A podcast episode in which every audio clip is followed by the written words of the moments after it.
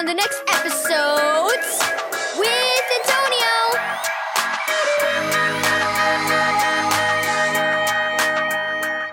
Thank you, Keys for Kids Ministries, for this daily devotional.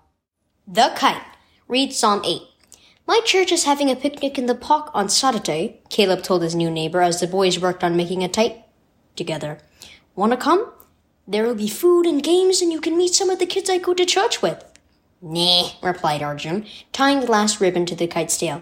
I'm not really interested in church. My dad says there isn't any God and I think he's right. When I lived in India, I saw lots of people worship statues that didn't, couldn't do anything.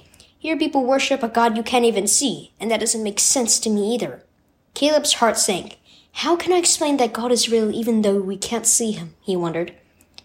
Let T of this master police will fly, Arjun said, changing the subject. Together the boys ran across the yard. Caleb felt the string pull tight as Arjun let go of the kite. He turned to watch it soar high into the air. Wow! exclaimed Arjun. We did it! After a while, Caleb handed the string to his friend. Here, you try it for a while. Arjun eagerly took the line. For a while, the boys flew their new kite, passing it back and forth. At last, Arjun put it in.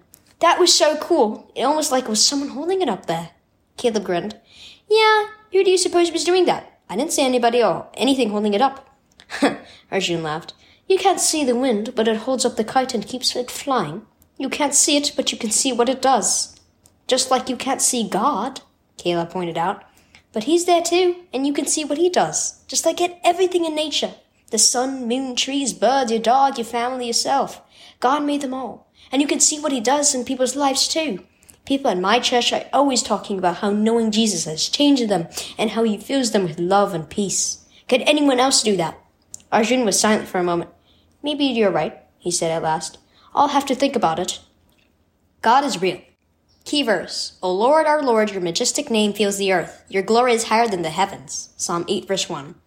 Do you find it hard to believe in God because you can't see him? You can see what he does in nature, like making the wind blow and the sunshine, and you can see all the wonderful things he's created. You can also see what he does in people's lives when they have a relationship with Jesus. He helps them share his love with others and gives them joy, comfort, and peace. You can't really see God with your eyes, but he's real.